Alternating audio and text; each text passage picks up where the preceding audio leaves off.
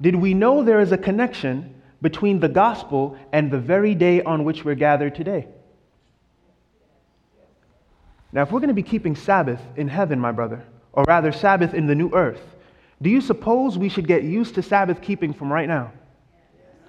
Now, the question that I want to have on your mind, that I want you to have on your mind at this time, is what is the connection between the Sabbath and what else? The gospel. I'm just making sure you're listening because it's the day of rest, but we don't want to be too sleepy. Amen? The Sabbath and the gospel. What is the most important thing that a man can know at this time, beloved?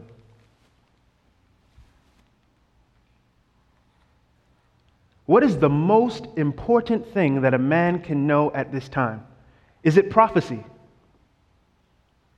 Is prophecy important? Should we know it? Is it the most important thing to know? Is the Sabbath day an important day? Is that the most important thing you and I can know? The most important thing that you and I can understand at this time is how to be the friend of God. How to be the what? Beloved, is there anyone in this room who has a friend? Don't define friend. Uh, who, who said that? That's a good distinction, my brother. D- d- define friend. The Bible speaks of a friend that sticketh closer than a brother. There's a song that we're all familiar with. It call, it's called uh, What a Friend We Have in Jesus. I'm going to ask the question again. Is there anyone on the sound of my voice who has a friend this morning? What is his name? And beloved, if all your friends should forsake you, do you know that that friend will stick closer than a brother? That friend will never leave you, he will never forsake you. There is not a situation in your life, not a hardship, not a difficulty, not a tear that has been shed of which Jesus does not take immediate interest this morning. What a friend we have in Jesus. Now, the Bible says in the book of John, chapter 14, turn there with me, our best friend Jesus said these words. John chapter 14 and verse 15.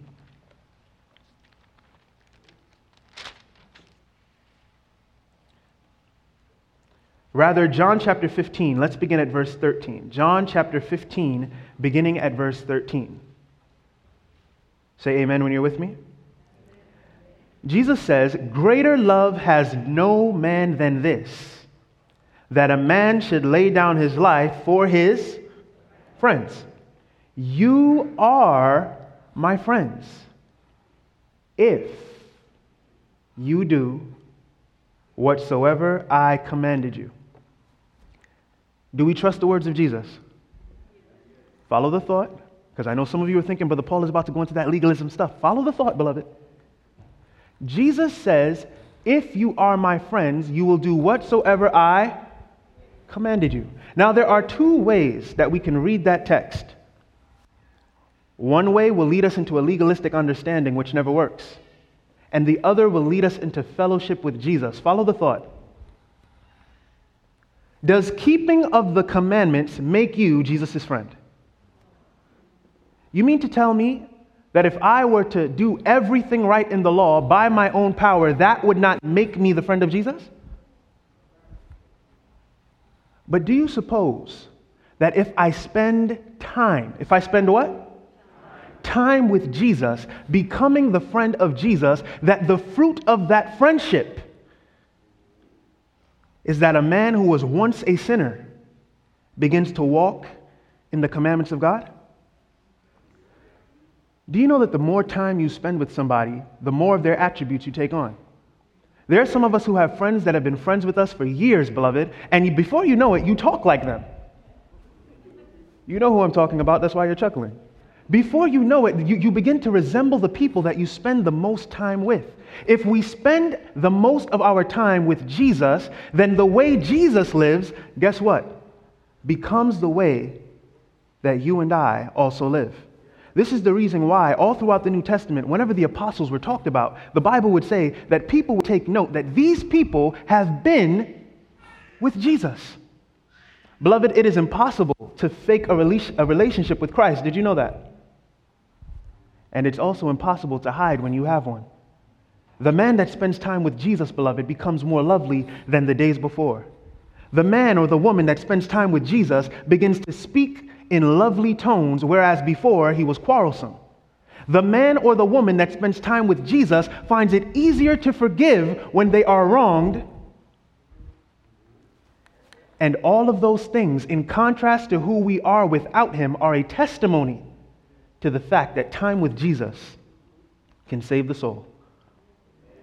He said, You are my friends if you do whatsoever I commanded you. He's not saying, Do these things and you will earn friendship with me. That's not how it works. What he is saying is, Spend the time with me.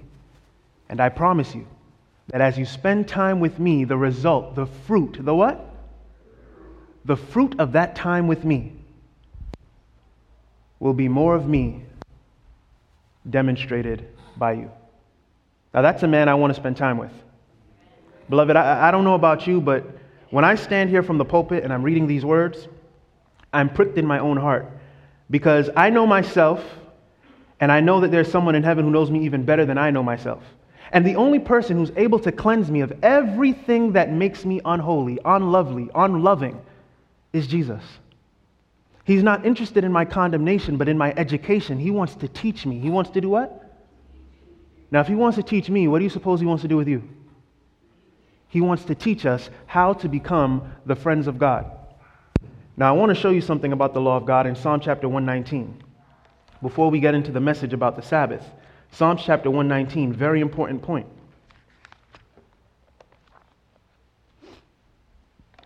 Psalms chapter 119, we're going to begin at verse 33. Say amen when you're with me.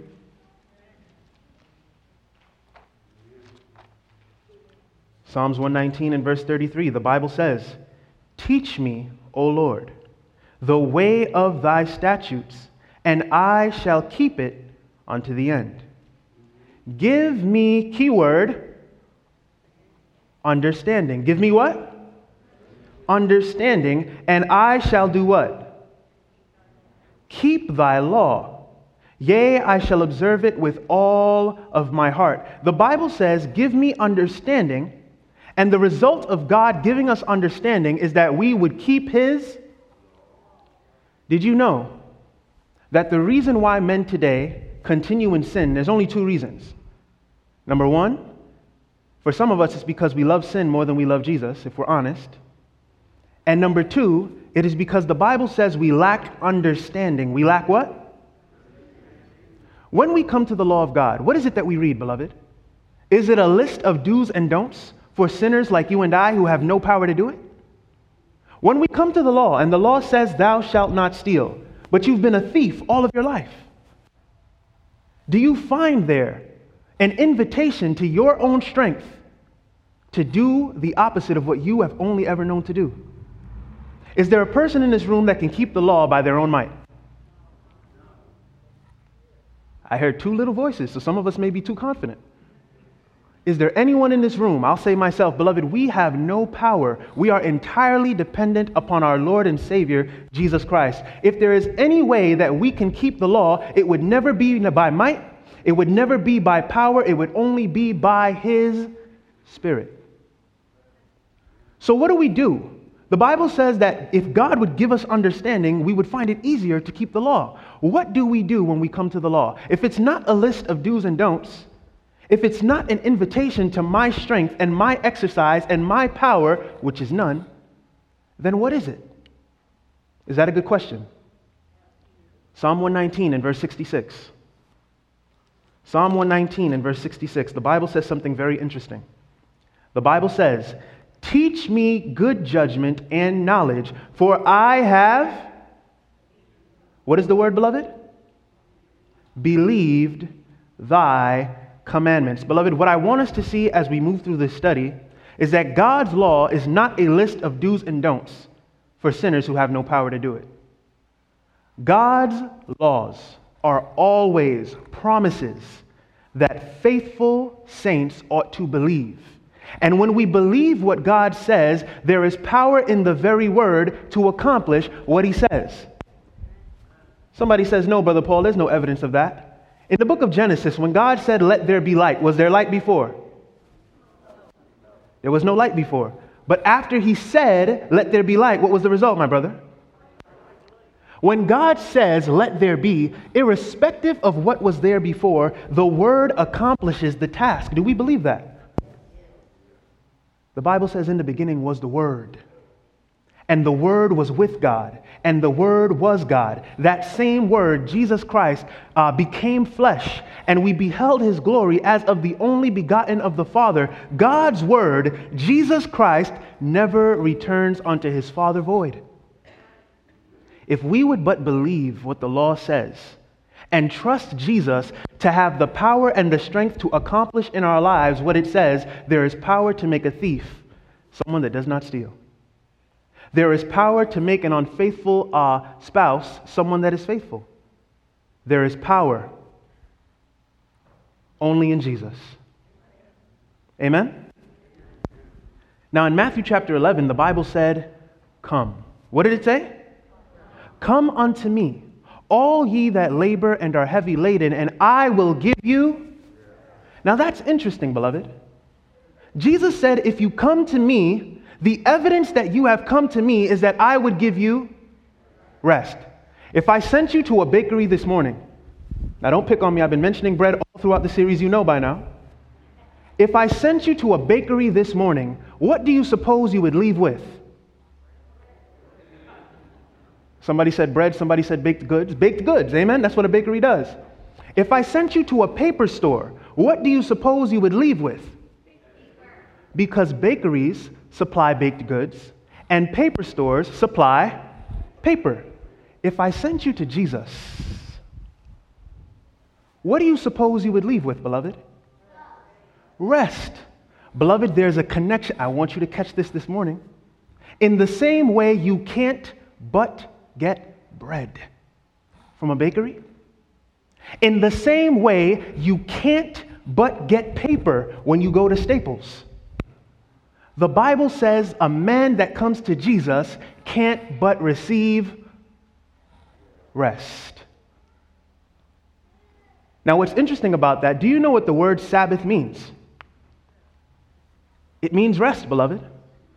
The Bible says if you come to Jesus, you receive rest, you receive Sabbath. The Bible does not say if you keep the Sabbath, if you rest, then you can come to Jesus.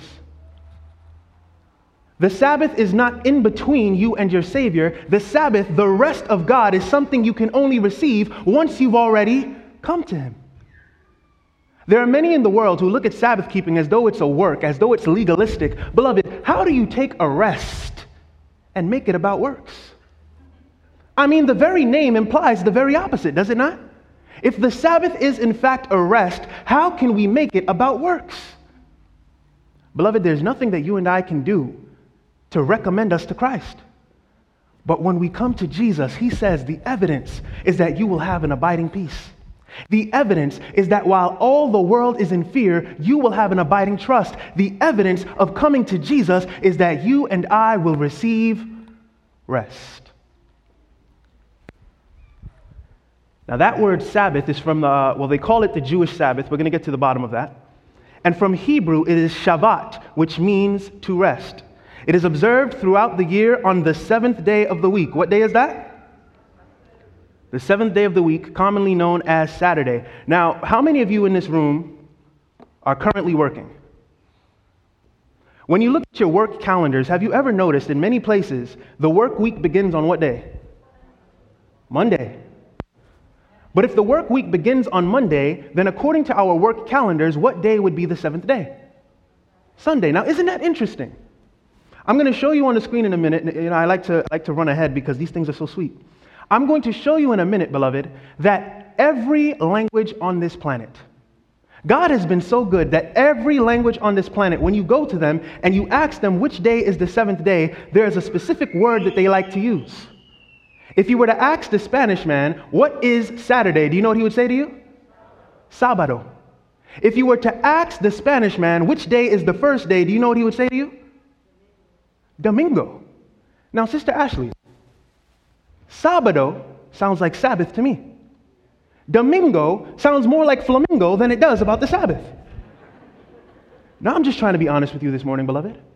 God has been very intentional. He has made every single uh, uh, means so that you and I would have no confusion in this generation as to which day it is that signifies. It does what? Signifies the rest that we have in Jesus. I'll say again, beloved, the Sabbath itself is not where we get rest. The Sabbath is a sign of the rest we receive that we can only receive when we have come to this special man. Now, look at this picture. It's a, it's a, it's a, it's a painting, a depiction of a sinner who has a hammer in his hand, doesn't he? What do you do with a hammer? You work. You work with a hammer. But the picture declares that once you've come to Jesus, that hammer is no longer used, beloved. When we come to Jesus, our works come to an end. And there is only rest, there is only Sabbath from our Savior. And Jesus is able to keep us from falling, beloved. Look at this man. His, his knees are buckled. Jesus is able to keep us from falling when we relinquish our works and trust in Him, rest in Him by faith. The Sabbath is not a work to get us to Jesus, but it is a rest we get from Jesus. Is that clear? Where did Sabbath rest originate? Somebody said creation. Let's go to Genesis chapter 1 and verse 1, where the Bible says, In the beginning, who? God created the heaven and the earth. The Bible says in chapter 2, Thus the heavens and the earth were finished, and all the host of them. And on the seventh day, God ended his work which he had made, and guess what? He rested. Who rested, beloved? God rested on the seventh day from all his work which he had made. And God blessed the seventh day and sanctified it because in it he had rested. What is it that makes the seventh day a special day in the week. Only the fact that God rested then, isn't that right? God rested and God sanctified it. It's not my resting on the day or my selection of the day that makes the day any uh, particular special thing. Brother Paul can stand here and tell you, well, you know, I rest in God on Monday and on Tuesday, Wednesday, Thursday, Friday, and on Sunday. And I think you should in principle. Amen? But we spoke about it last night, and one of the things we came across was that there is a difference between praising God every day of the week and that very special day. My sisters, I asked you a question last night. Should your husband love you seven days of the week? Husbands, you better listen. Our sisters say yes. Praise God. Now, there's a special day between you and your husband. It's called your anniversary, isn't that right? If your anniversary showed up and your husband treated that day, let me flip it because I feel like I'm picking on the husbands now. I'm one of you guys, by the grace of God. Husbands, if your anniversary with your special bride from your side showed up and she treated that special day as though it were every and any other day in the week, how would you feel, beloved? Does it matter? Oh, you better believe it does, beloved. And in the same way, when God takes time, do you know that God is bigger than time? He is a God that inhabits eternity. Time does not limit God. So when God takes time out of a seven day week and chooses to spend the seventh day with you and I, that anniversary, that memorial, while it is true we should worship God every other day, do you suppose that that special day should not be treated like all the rest? The Bible says in the book of Exodus, chapter 20, and verse 8 Remember the Sabbath day to keep it holy. Six days shalt thou labor and do all thy work, but the seventh day is our anniversary. It is the Sabbath of the Lord thy God. In it thou shalt not do any work, thou, nor thy son, nor thy daughter nor thy manservant, nor thy maidservant, nor thy cattle, not even the strangers that are within your gates. Why? Because in six days the Lord made the heavens and the earth, the sea and all that in them is, and he rested on the seventh day. And wherefore the Lord blessed the Sabbath day and he hallowed it. This day that we're gathered on today, beloved, happy anniversary. This day commemorates the creative power of God in making you and I. And by the end of this presentation, I want you to see more than creation, it commemorates his redemptive power to save you and I. I told you there's a connection between the Sabbath and the gospel, did I not? The Bible said that God created. The Bible said that God rested. The Bible said that God was the one who blessed the seventh day and sanctified it. Now, what does that have to do with Jesus? Colossians chapter 1. Turn with me in your Bibles to Colossians chapter 1. If it is God that blessed the Sabbath, if it is God that created all things, what does the Sabbath have to do with our loving Savior, Jesus Christ? Colossians chapter 1. Say amen when you're with me. In the book of Colossians, chapter 1, beginning at verse 12, the Bible says, I still hear the leaves turning. Colossians chapter 1, beginning at verse 12, the Bible says, Giving thanks unto the Father, which has made us meet to be partakers of the inheritance of the saints in light who has delivered us from the power of darkness and has translated us into the kingdom of his dear Son. Speaking of Christ, in whom we have redemption through his blood and even the forgiveness of sins. Who is the image of the invisible God? Who is the image of the invisible God, beloved? Christ. He is the firstborn of every creature. For by him were all things created. Did you know that your Bible tells you that Christ is the very same creator? That when Genesis chapter 1 says, In the beginning God created, it is Christ to whom the Bible refers. When Genesis chapter 2 tells you that God rested on the seventh day, it is the Creator, Jesus Christ, to whom your Bible refers. And so, Sabbath keeping, beloved, while it is a testament to our relationship with God in a special sense, it is a testament to our relationship with God, Christ the Son, our Creator. Now, we've been studying all throughout our series Jesus on Prophecy. And one of the things that we have seen is the, the need for a close, intimate, finish it, personal relationship with Him. Beloved, is that the sort of relationship we have with our Creator this morning? Do you know the Bible says that if any man be in Christ, he is a new creature? That's creation. The result of association, of fellowship, of relationship with Christ is that the old things are passed away and all things are become new. There is creative power in a relationship with Jesus.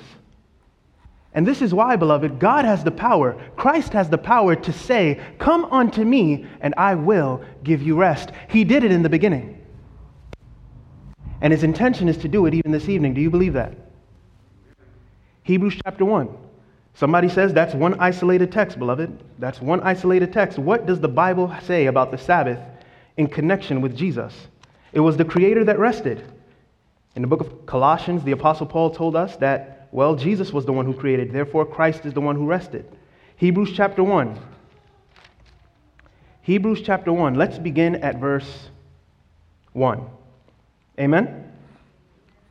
The Bible says, God, speaking of the Father, God, who at sundry times and in diverse manners spake in times past unto the fathers by the prophets, has in these last days spoken unto us by whom? His Son. Speaking of Christ, who he has appointed heir of all things, and by whom also he did what? Made the worlds. Who did the Father make the worlds by? Jesus Christ. Therefore, who is our Creator, beloved? Jesus Christ.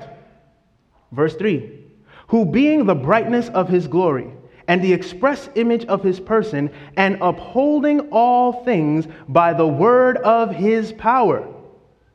When he had by himself purged our sins, sat down on the right hand of the majesty on high. Who is your creator? Now, if I asked an Apple computer to, uh, today, it shouldn't respond, but if I were to ask an Apple computer today who was its creator, it would point to Apple, would it not? If I were to ask an HP computer today who was its creator, would HP point me to Apple? It would point me to HP. But when I ask Christians today who is their creator, who is the only person that we ought to point to? Jesus Christ, beloved. And if Jesus Christ is our creator, then Jesus Christ is the origin of the seventh day Sabbath. We don't keep the Sabbath, beloved, because any man has suggested it. We keep it, the Bible says, because he has rested, and by his rest, he has sanctified it. Now, last night, does anyone remember the topic that we discussed?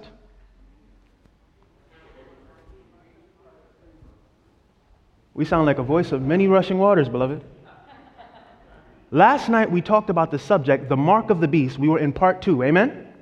And we saw in last night's study that there is a kingdom on this planet that has sought to change times and laws of God. A kingdom that has sought to sit itself in the place of God, showing themselves that they are God. Do we remember this? Beloved, the only God I serve is the one who created me. The only God I will worship is the one who created me. Revelation chapter 4 and verse 11 tells you, speaking of Christ, that the reason why we serve God, the reason why He is worthy of worship and of praise and of adoration and of all these things that we do from Sabbath unto Sabbath is because He is the one that created us. Do we remember what it is that Satan is after in these last days? Worship. Now, if we worship Jesus because He is Creator, then the reason why I can stand upon the word of God and say we don't worship Satan is because Satan is not our worship is intimately centered in the relationship between creature and creator. In Mark chapter 2, Jesus said, The Sabbath was made for who? The Jew. Beloved, read the Bible with me. The Sabbath was made for who? For man, and not man for the Sabbath. Therefore, the Son of Man, Jesus Christ, is Lord also of the Sabbath. He is Lord of what? Interestingly enough, Jesus says that the Sabbath was made for man. And many in the Christian world today take the Sabbath and make it a thing that God made for the Jews alone. Now, did the Jews have the accurate understanding of the Sabbath? Did Jews have the accurate understanding of the Sabbath, beloved? Yes, they did. Six days shall the labor do all thy work. They, they understood Sabbath keeping. How did we go from seeing the Sabbath as a gift for mankind? Was Adam a Jew when he had the Sabbath? Was Jesus a Jew when he rested on the seventh day? Can Jewish people have the Sabbath? Yes. Can you and I have the Sabbath? Where do we get that rest? The only place we get it is if we come to Coming to Jesus, beloved, hear closely what I'm saying right now. Coming to Jesus is not a matter of nationality. Coming to Jesus is for everyone and anyone for whom Christ has died. My Bible says in the book of John, chapter 3, and verse 16, For God so loved, so then how many men can come to him? How many men can receive rest in coming to him? How many men was the Sabbath made for? All of them. The very fact that the Sabbath was made means that the Sabbath was, guess what? Created. Anything made was created. Amen? The Bible says that the Sabbath was made, and therefore, because it is a creation, the Son of Man is Lord also of the Sabbath. God says that Christ is the Lord of the Sabbath because Christ is the Creator, and anything that Jesus makes, He is the Lord of that thing. There are many today who confuse this term, Lord of the Sabbath, and we talk about the Lord's day as some other day. But the Bible is very clear, beloved. The reason why the Sabbath, the seventh day, is called the Lord's day is because it is the only day that He created as such. Do you know that all the days of the week, Sunday, do you know where we get that name from? The sun, it's a celestial body. Monday. Do you know where you get the name Moon Day? Uh,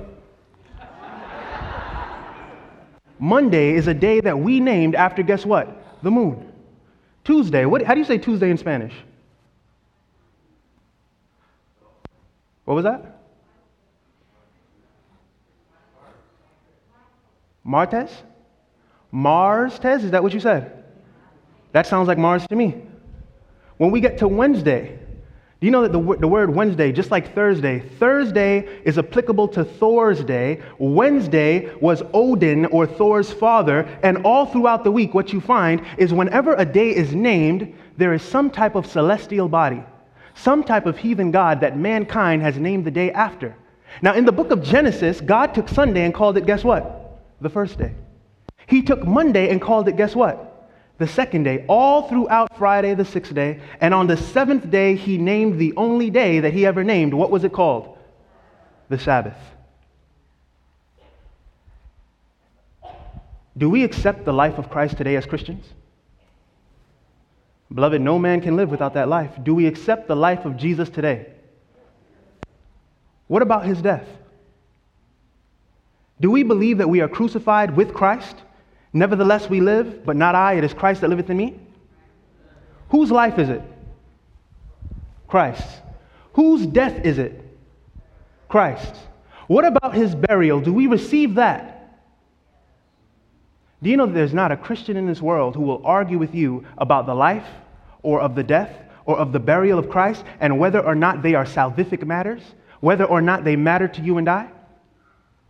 There is not a Christian on this earth Sunday keeping or otherwise, that will argue as to whether or not Jesus' resurrection is necessary for the Christian. But, beloved, when it comes to that very last thing, not my rest, but guess whose rest? His rest. All of Christendom has been divided.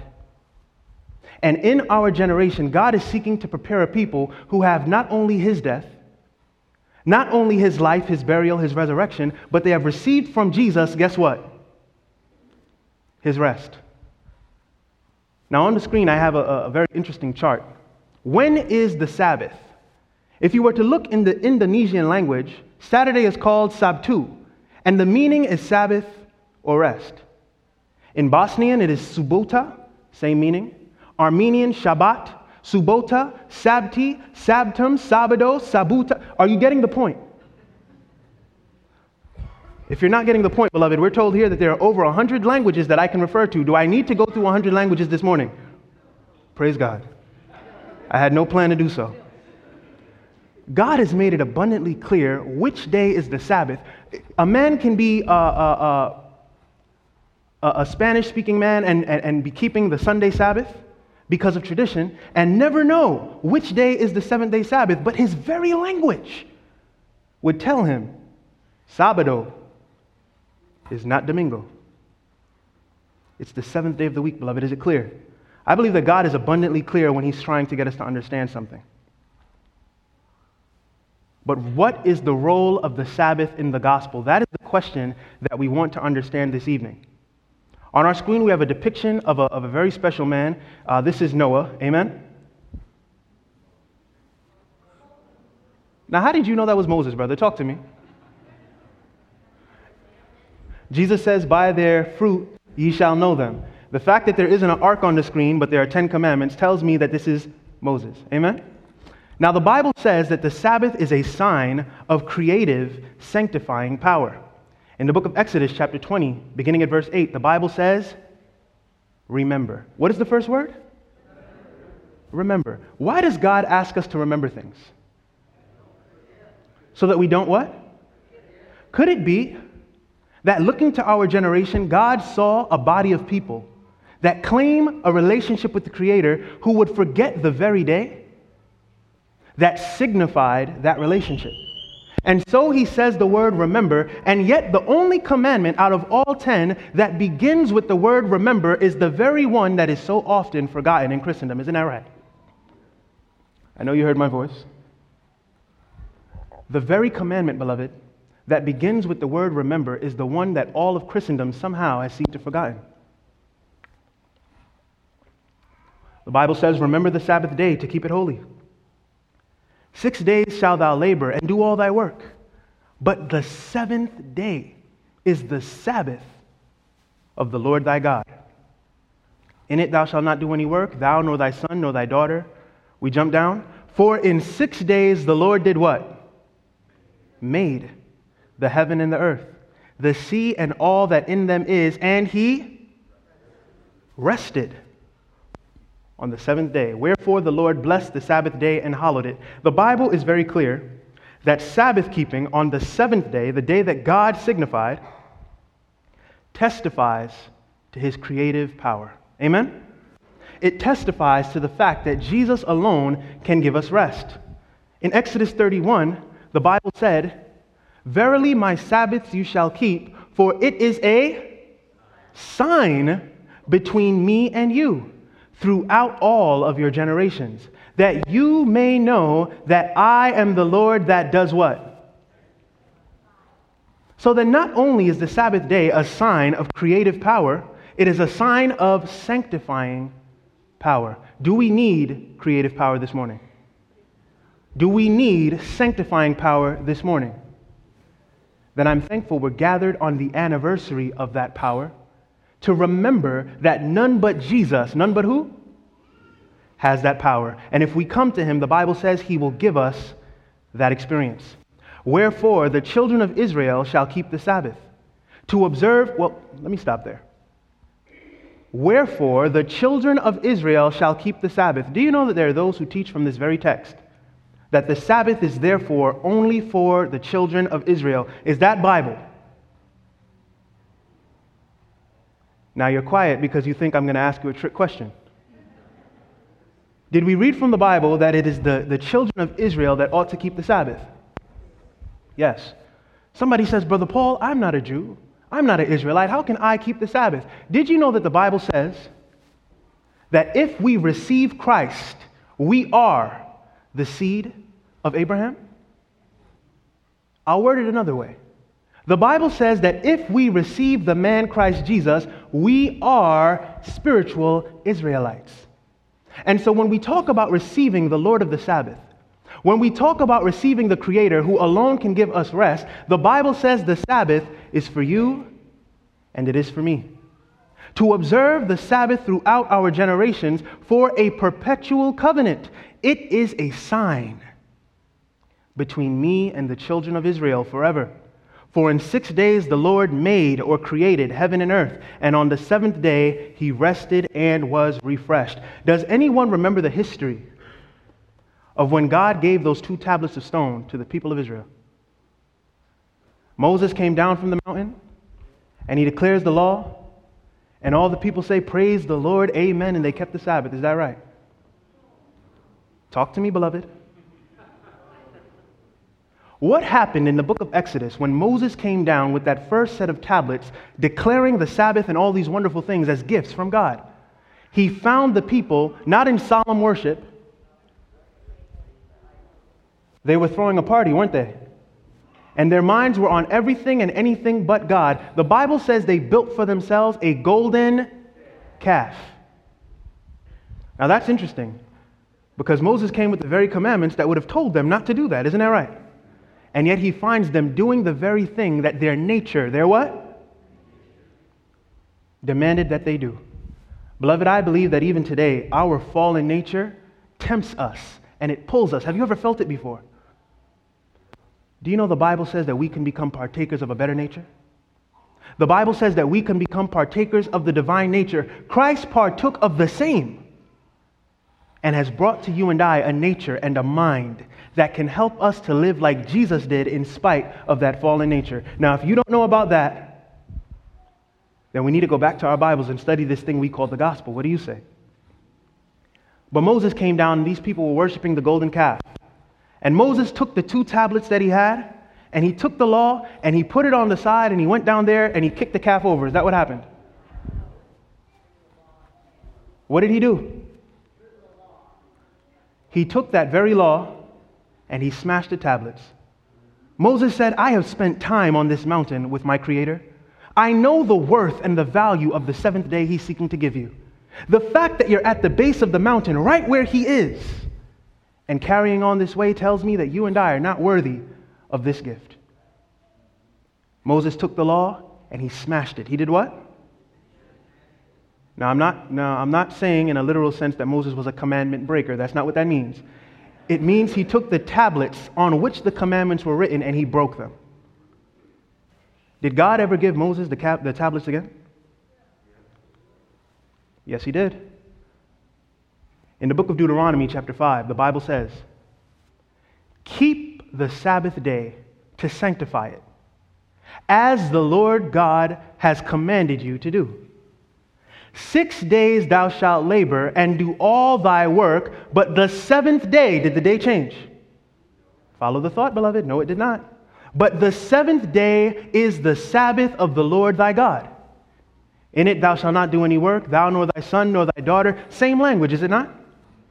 Jump down to the red words. In the same fourth commandment, the Bible says, and remember, what is that word? The first time, in the first set of tablets, how did God begin the fourth commandment? With the word remember. Anything God says to remember, we ought to remember. He says, Remember that you were a servant, a slave in the land of Egypt, and that the Lord thy God brought you out of that land. Thence through a mighty hand and by a stretched out arm. Therefore, Follow the thought, beloved. Therefore, because you were a slave in Egypt, because the Lord delivered you from slavery in Egypt, therefore the Lord your God commanded you to keep what? Now, somebody says, wait a minute, Brother Paul. In the book of Exodus, when the commandment was, was, was, uh, was first declared, God said, Remember the Sabbath because it was a memorial of his creative power. Amen? He said, Remember that. Now, in Deuteronomy chapter 5, as Moses is reading to the people what the law says, he says that the reason why God told us to remember it is because it is a sign of his delivering them from Egypt. Somebody says, Brother Paul, those are two different events, aren't they? Does the one destroy the other? Does remembering God's delivering power destroy his creating power? Does remembering God's creative power do away with his delivering power? God wanted us to understand that there was a connection. There is a what, beloved? Does anybody remember the way that the children of Israel were delivered from Egypt? The Bible speaks of something called 10 plagues. Do you remember that? The 10 plagues of Egypt. Do we remember, beloved? There were frogs, there were pestilences, there were bumps and boils and all types of things. Listen, the ointment could not save you then. But the Bible says that just before the children of Israel were delivered, there was one final plague.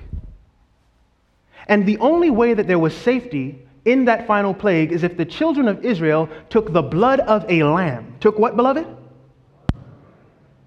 Did we speak about a lamb throughout this series? What is his name? So follow the thought. They took the blood of a lamb, symbolic of Christ, and they put it on the doorposts of where they lived, did they not? And when the angel of death passed through Egypt, he would pass over. He would do what? Pass over the homes of those who lived by faith in the blood of the Lamb. Sabbath is not just a sign of creative and sanctifying power, beloved. Sabbath is a memorial of the Passover, the redemptive power of Jesus, the redemptive power of the blood of the Lamb. Now, what's interesting is the majority of the Christian world will turn their back on the Creator of the Sabbath, but cling to the Lamb of God that takes away the sin of the world. Did you know the Bible says it is impossible to have the Creator and not have the rest? It is impossible to claim the lamb and to escape the Passover that it signifies, and thus the Sabbath, which is intimately connected to that too. Whether you're looking at it from a creative side or from a redemptive side, Jesus is the center of the day. On our screen, we have a picture of, of, of the Passover. The Bible says that these people were eating bitter herbs and unleavened bread, and, and, and here you have the man who is putting the blood on the doorpost of his door. As for me and my house, we shall serve the Lord. Amen? Now, in 1 Corinthians, hold on before I go there.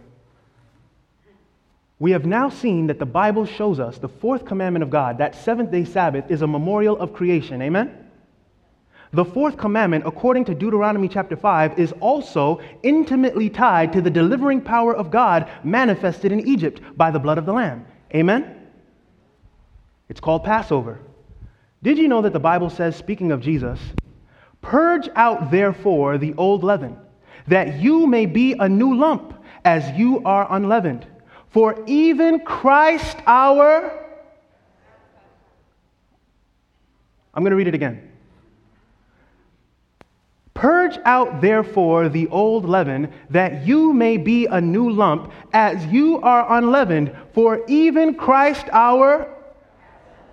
Who is Christ? Our Passover. Why don't you put the blood of the Lamb on your doorpost in 2021? Because Christ is our Passover. He is the Lamb. Amen? The Bible says that Christ is our Passover. Now, interesting.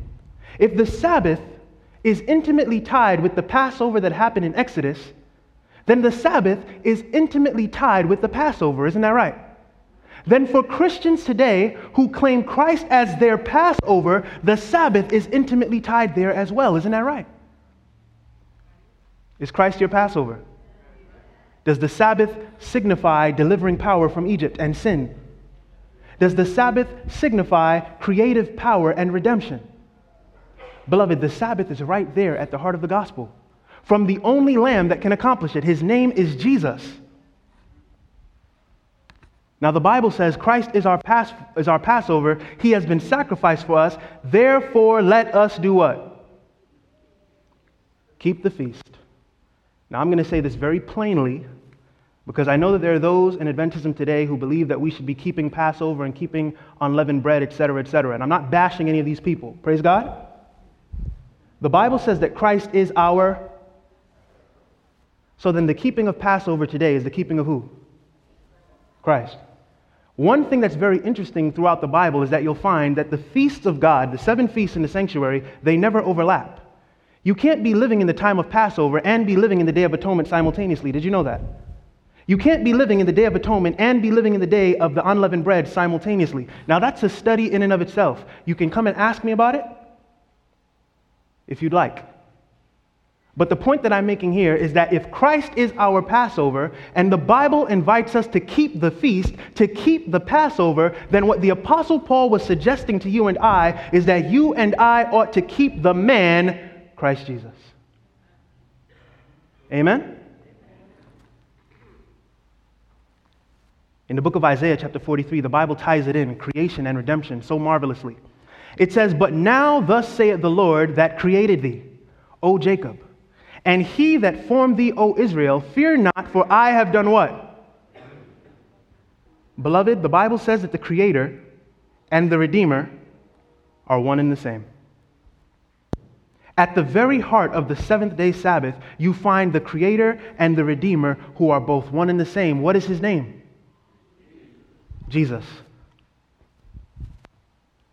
And so, Sabbath keeping, true Sabbath keeping, centers in Christ alone. Colossians chapter 2, I want you to see something. Colossians chapter 2, we want to cover as much as we can. We've got three minutes. How many minutes? You know what I'm going to say? We're going to take a brisk walk. Colossians chapter 2, beloved, turn there with me. Colossians chapter 2. And when you're there, you can let me know by saying amen. These Bible pages stick together, and I sit up here and I try to unglue them, Lord. Colossians chapter 2. Beginning at verse 16, are we there? The Bible says, Let no man therefore judge you in meat, or in drink, or in respect of an holy day, or of the new moon, or of the Sabbath days. Follow the thought, beloved. The Bible says that no man in this world ought to judge us based on the Sabbath days. Sabbath days in your Bible, is it singular or is it plural? It's plural. Did you know that in the Old Covenant, rather, in the Old Testament, Every feast that was kept was referred to as a Sabbath. The reason why you and I don't keep the Passover as a Sabbath is because Christ is our. The reason why you and I don't slay lambs today is because we have accept, accepted the blood of the Lamb. His name is. So when the Bible is saying, let no man judge you by Sabbath days, plural, it's not talking about the seventh day Sabbath, beloved. I showed you in the beginning of the study that in the new earth we will be keeping that day. Isn't that right? Isaiah chapter 66 and verse 23, I believe. God wants a relationship with you and I. He wants to do in our hearts what only He can do. Do you remember what the uh, psalmist David said? He said, Create in me a clean heart and renew. Do what? That means to restore. Renew a right spirit in me. Jesus is seeking to create in his people today a people that reflect his image, a people that reflect his glory. The only person who has that creative power is Christ. There are many who take this text and they use it as the reason why we reject the anniversary. They use it as the reason why we throw the day away. But, beloved, the Bible was speaking very specifically. In Hebrews chapter 4, our closing text, coming to a close. In Hebrews chapter 4, in the book of Hebrews chapter 4, beginning at verse 1, Hebrews chapter 4, are we there? The Apostle Paul said, Let us therefore fear, lest a promise being left us of entering into his what? Rest. Any of you should seem to come short of it. For unto us was the gospel preached. Now hold on. The Apostle Paul in the first verse mentioned the rest that was promised. And now in verse 2, he's tying it in with the gospel that was preached. Do you see that? He says, For unto us was the gospel preached, as well as unto them. But the word preached did not profit them, not being mixed with faith in them that had heard it. For we, which have believed do enter into rest. As he said, As I have sworn in my wrath, if they shall enter into my rest. Although the works were what? Finished from the foundation of the world. Now, this is the final uh, chapter that we're reading right here, we're going to read to verse 11. I want you to see in verse 3 that the Bible said, God has sworn in his wrath that we should enter into his rest, although the works, the what, beloved? The works were finished from the foundation of the world. Do you know that anything God expects of you and I was accomplished for us in Christ from the foundation of the world? If God expects you to tell the truth, then guess who had to tell the truth first? Jesus. If God expects you to honor your mother and your father, guess who had to do that for you first? Jesus. If God expects you and I to keep the seventh day Sabbath, who would have had to have kept it first? Did we see in Genesis chapter 1 and 2 that it was in fact our Creator that rested first? The Bible says that the works were finished from the foundation of the world, and thus the gospel is not an invitation to do any work, but to rest in Christ and receive from him the works that are already finished. For he spake in a certain place of the seventh day. What day, beloved? Sabbath. He spake in a certain place of the seventh day on this wise. And God did rest the seventh day from all his works.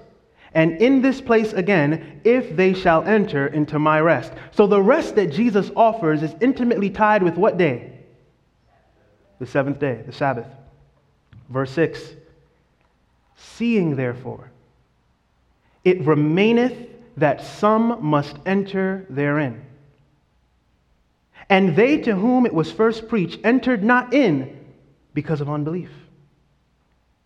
Again, he limited a certain day, saying in David, Today, after so long a time as it is said, Today, if you will hear his voice. Harden not your hearts. For if Jesus had given them rest, did he do that? If Jesus had given them rest, then would he not afterward, beloved, have spoken of another day. There remaineth, therefore, a rest to the people of God. For he that is entered into his rest, his Sabbath, he also has ceased from his own works, as God did from his. Let us labor, therefore, beloved, to enter into that rest, lest any man fall after the same example of unbelief. True Sabbath keeping, beloved, we're closed.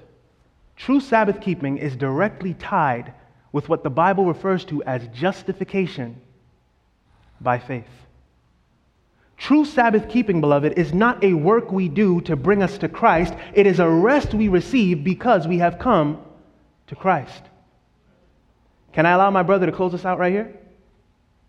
A man by the name of E.J. Waggoner, whom I look up to, in The Present Truth, Volume 12, 1896, said these words The Sabbath, therefore, beloved, the seventh day of the week is God's rest. God gave the Sabbath as a sign by which men might know that He is God and that He sanctifies. Sabbath keeping has nothing whatever to do with justification by works, but is on the contrary, the sign and the seal of justification by faith. I asked you before, how do you take a day of rest and make it a day about work? He says the Sabbath is the sign and the seal of justification by faith. If that is your experience, then this is the day that signifies it. It is a sign that man gives up on his own sinful works and accepts God's perfect works. Since the Sabbath is not a work, but a rest, it is the mark of rest. What is the Sabbath, according to uh, E.J. Waggoner? The mark of rest. Interestingly enough, that he used those words, right? Do you remember in Revelation chapter 13, the Bible spoke of the mark of the beast? Uh, Revelation chapter 14, rather, the Bible speaks about the mark of the beast in the third angel's message. And the Bible says that those who receive the mark of the beast have no rest, day nor night. But the Sabbath is the mark of rest in God through faith in our Lord Jesus Christ. No other day than the seventh day of the week can stand as the mark of perfect rest in God, because on that day alone did God rest from all his works. In order to change it, beloved, you'd have to go back to creation and tell God to rest on another day. Did you know that? Is anybody new who has the power to do that? If you got a time machine, you can let me know. The only way to change the day is to make God rest on a different day from which he rested. It is the rest of the seventh day into which he says the unbelieving cannot enter. It alone of all the days of the week is the rest day, and it is inseparably connected with God's perfect work. Beloved, I believe with all my heart that this very special day is not something I keep to bring me to Christ but is a gift that I've received by coming to Him. Do you believe the same? Are we tired yet, beloved, of this world? Are we tired of the fighting and the wars and the rumors of wars and all of these things? The mandations, vaccinations, all of these various things, the sickness, the suffering, the death. Are we tired? Then there's only one man from whom we can receive rest. There is only one man from whom we can receive Sabbath. And the Sabbath, beloved, does not give you the rest. It simply testifies to the fact that Jesus has given it to you.